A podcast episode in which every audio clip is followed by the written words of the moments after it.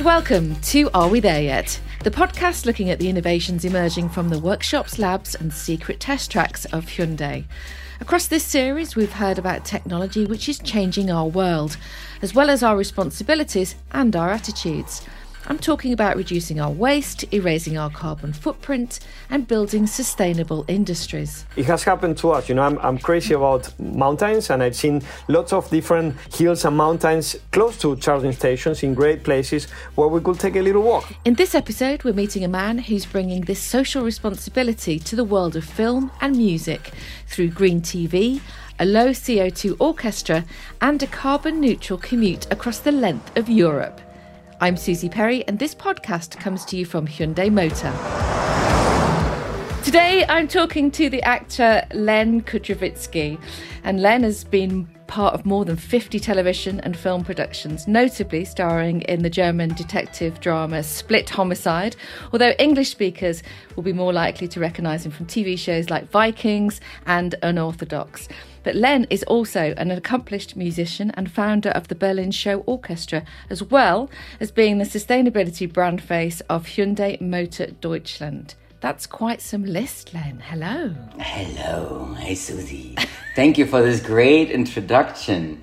Let's start by talking about your career a little bit. You've been acting in movies and television since 1996 with so many different projects. Which would you say stand out to you as being the most memorable? One of my latest projects now is Vikings, and Vikings was so special because of the cast. We had all great people, great actors, talented people. It was a green production. We had no plastic on set. It was all uh, sustainable in a way from the beginning till the end because no one was allowed to behave badly. So, and that's why I think this whole series is so um, successful and at the end for everyone so enjoyable. And it was for me to spend my time in Ireland. It was great to spend the time with these people with great screenplays and talented people. At the end, it was just fantastic. The other thing was Counterfeiters to get the Oscar for the foreign language film. That was amazing to be part of the ceremony, to be in LA, and to get this honor to be part of such a great project you get to work in a, a lot of different places, don't you? Just sort of listening to you there. And obviously, there's been countless other shows that you've worked on. How, how did you get on with the people in Ireland? You know, to be honest, I'm playing in an Irish folk band since more than 20 years. And I founded this band with a friend of mine who was already an Irish folk fan and he would play in another band. So I'm in love with Ireland. I'm in love with the Irish people. I'm in love with the Irish music, what is the basic of. Uh, so many great melodies and hit songs around the world. So I feel a lot of uh, Irish um, soul in me. To be able to travel and to entertain as you do, not just as an actor, but also as a musician, must be very special. I mean, I would imagine there's lots of great nights where, you know, you can just start playing music and entertain people and make people smile, which is so special, isn't it? It's absolutely special. And for me, it's the key to the heart and I always travel with my violin. And uh, for example, on Jack Ryan, I was working with Kevin Costner, who is a great musician and a great man, a cool man. And he has always his guitar with him on set. So we joined together and we, we start playing music, uh, his folk songs, my Irish folk songs. We start jamming in between the scenes. Today, today is my day.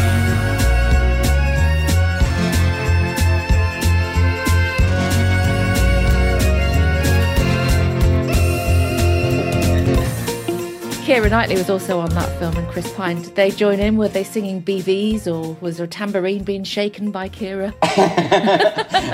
Inside, of course. like uh, Keira was singing. We had them great, we had great night shoots and they are talented and they are so respectful to other people and they're respectful to other colleagues. So they all play on the same level of responsibility to other human beings, to the environment.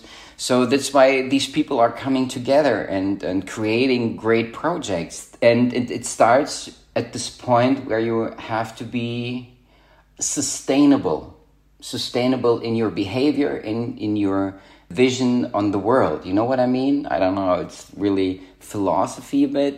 our life is so short and we have to use our life in a good way. You've mentioned the environment, you've mentioned sustainability there. Um, you're very interested in humanitarian causes and sustainability. What was it that inspired this? Was there a moment where you realised that you needed to do something, or have you always been very aware of the environment and the damage that's being caused to it?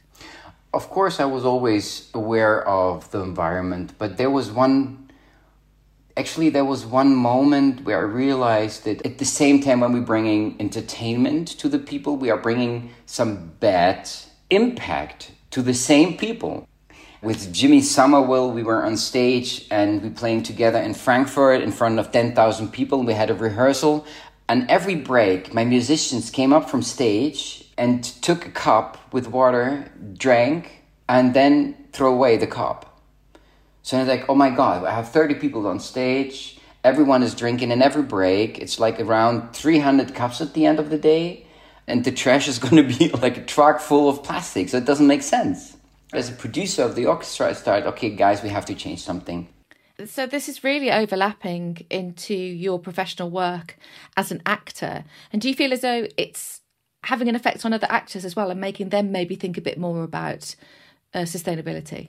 Absolutely. Seven years ago, I started with this whole theme of climate change, communicating things we can change, uh, to think about the environment. And I was sitting in, in some interviews and talk shows, and the people were like having a little smile on their lips, like, well, it's interesting, but they don't get me serious. You know what I mean? Yeah, yeah. Did you feel like because it's not? It didn't seem like it was a box office subject to talk about. So they were almost like, oh yeah, but here's some big stories.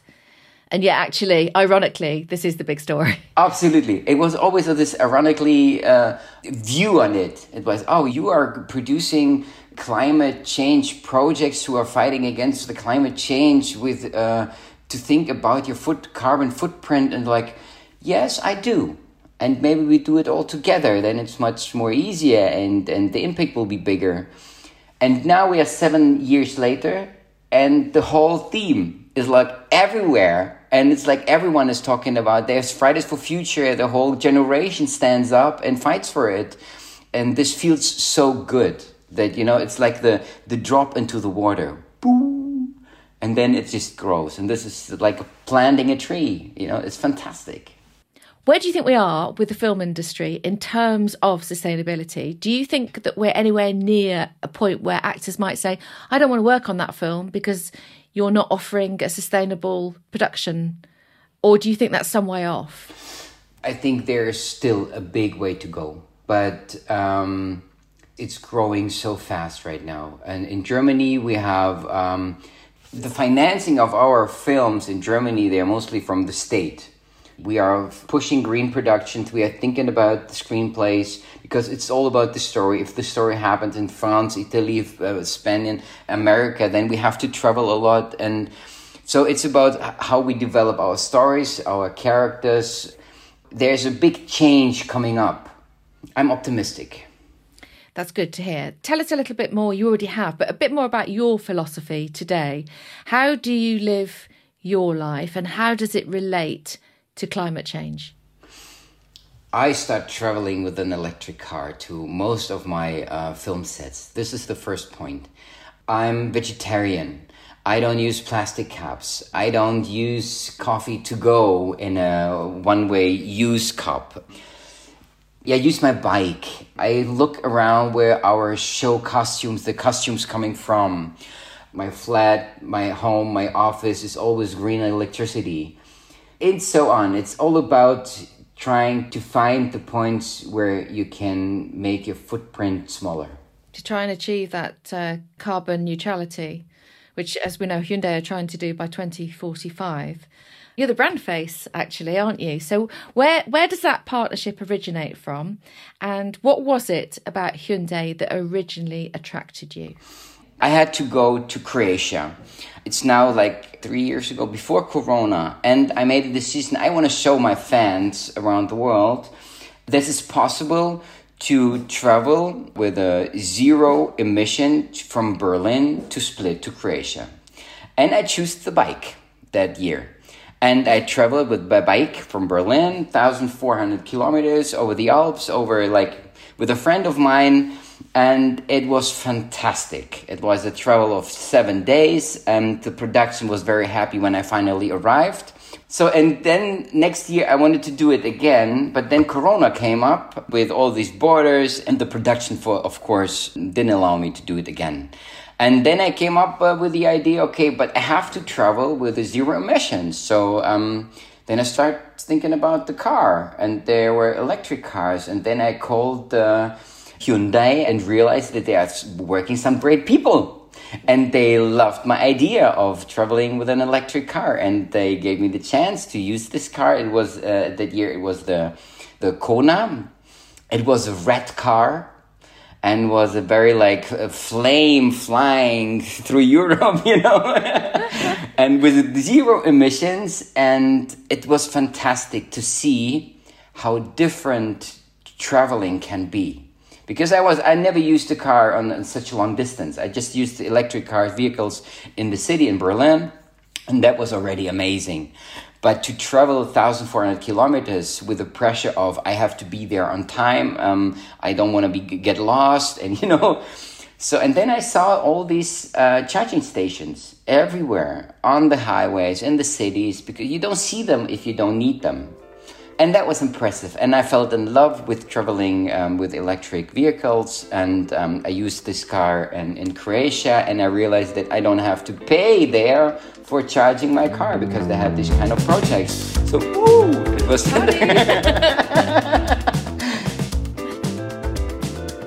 the planning then because obviously when you're doing a long journey in an electric car you instantly like right how much charge am i going to get uh, how far can i go where's the nearest station for me to charge my car? How long will I have to wait there? How about the planning for that trip? You're making it sound like it was reasonably simple, was it? At the beginning, it was, um, to be honest, a bit afraid because I had no idea. I've ne- like, if you don't see the net of these charging stations, then you think like, where are to charge? I was telling my friends that I have this sickness of being afraid my car is to be empty and I will get lost on the highway without any electricity.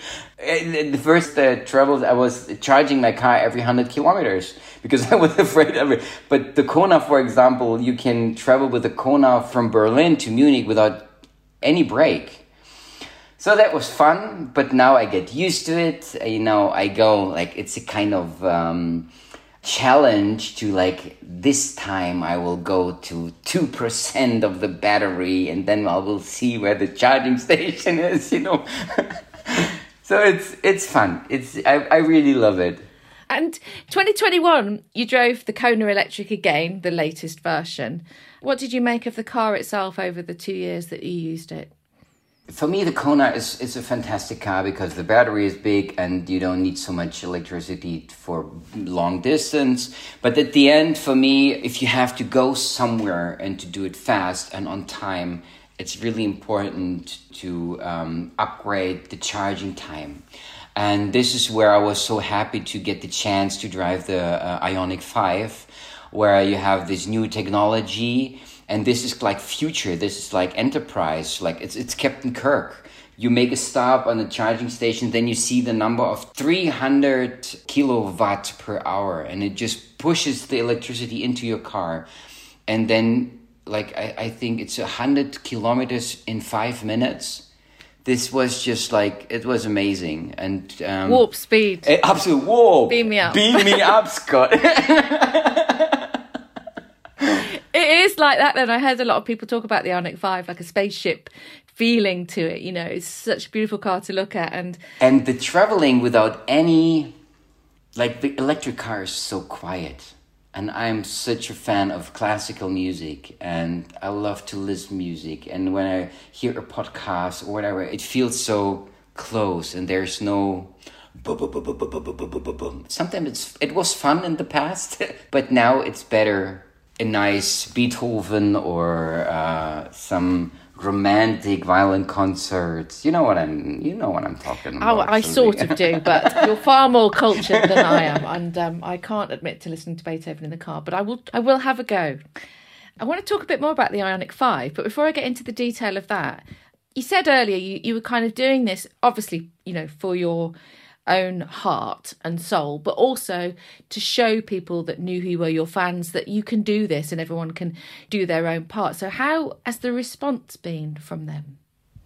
As an ambassador of UNICEF, I'm very into helping kids. This is our future too. This is where the themes coming together. Like saving the environment, is, is, it means saving the future for our kids with my carbon neutral travel to my film set, it means for me to collect money for the kids. Together with Hyundai and uh, UNICEF, we collected so much money, we collected so many ideas, we showed um, the people a real different world of traveling, of helping each other. I want to have a car. Like, to be honest, I want to have a great car. I, I need a car. I need uh, clothes. I want to have a house, but I want to have it in a good way without letting someone else paying with their country with their world. You know what i mean? So if we collecting nets from the seas to make them used for the material in the car this is really fascinating. We did a podcast on this and the guys that collect those ghost nets from the sea. And these are the nets from fishermen that end up remaining in the sea and kill wildlife and fish forever and ever and ever. So they're trying to take these ghost nets out and they want, like, what shall we do with them? And Hyundai have been able to use them in the cars, in the Ioniq 5, for the floor mats. You saw this in process, didn't you, in action? What, what was that like? That was fantastic to see these ghost divers. They're like cowboys. They are heroes. For me, they are heroes. They're they go on the sea, they dive, and um, it's not this kind of holiday vacation mode diving, beautiful reefs, beautiful fishes. No, it's not. You, you have a distance of view for one meter.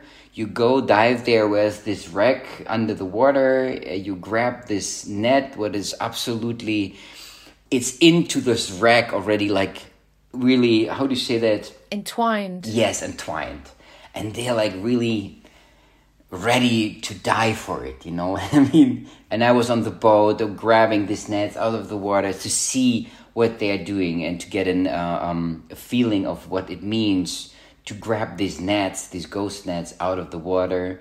And then at the end, to sit in an Ioniq 5 and to see where the end of these nets are, you know what I mean? all this stuff that you do, all these uh, trips that you make and discoveries that you find, you obviously share them with your children. Do they get involved in sustainability? What what do they make of it all? To let your kids be part of your life, it shows them your ideas, your lifestyle. I'm the hero for my, my kids. They look at me like, okay, this is my dad. I have to show them a good way of life. And this is the biggest job I have to do, and this is the biggest responsibility. So at the end, it works out. I look at my kids, I'm such a proud dad, and I see how they behave with each other. My daughter never would like throw any waste away on the street, and but with happiness, it's not about like that I blame her when it happened. No, it's about like, look, when you do that, then it happens that, that it makes it this. You know, it's like, and it's so much fun. It's so much fun. I love it and they've decided not to eat meat as well, your kids. Right. I just showed them that I don't meat eat. At one point, I'd made the decision for me. it was not possible to eat meat anymore. It just happened to me.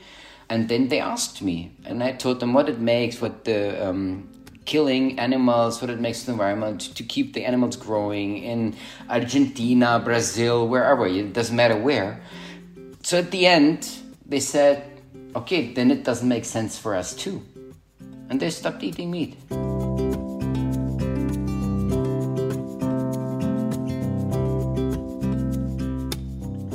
Podcast is called Are We There Yet? So, in the context of sustainability, how much progress has the world made so far, do you think, and how much further has it got to go? Oh, it's just the beginning. I live in Berlin. In my um, hood, it's a I call it the green bubble of course, I'm surrounded by people who are uh, thinking the same way like me. Uh, and uh, when when I traveled to India, oh my God, that was really. I love these people. I love this uh, way of thinking about what is the living about, but what these society are doing to their environment. It crushed my heart It was really, really tough to see this. But we have to, in our first world, we have to be the first to change something. If we don't change it, no one else will change it, right? So it's about inspiration. It's about bringing the, in German, den, uh, we say it, den Ball zum Rollen. The ball has to start rolling, you know, and then it will never stop again. Yeah, gathering momentum, which is possibly where where you feel we're at now. How, how do you think Hyundai? What has Hyundai accomplished since you first came on board as a sustainability ambassador? For me to see a company like Hyundai with electric vehicles and to see that a company tries to find ideas or other companies who are working in the same way to save the environment, it's for me already the right way and the right partners for me to go with to inspire people.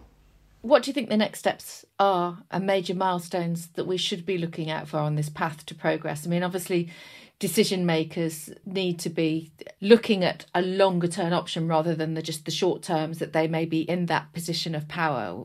They need to be looking at the next generation down and how to leave the world for them. What do you think are the next things that we should be looking at? I'm just an actor, I'm just a musician, you know, but the idea of bringing companies together who are thinking in the same way. It's like when we go on stage with my orchestra, um, we are trying to bring together the companies who are thinking about what kind of electricity I'm using, where comes the customer, the instruments. To put 30 people into a train uses uh, um, green electricity to bring the people to the stage, you know what I mean? It's getting faster and faster, this change of this world. And I hope there will be more companies making their money with saving the environment and not just to destroy it. I think that's a great line to finish on, Lenn.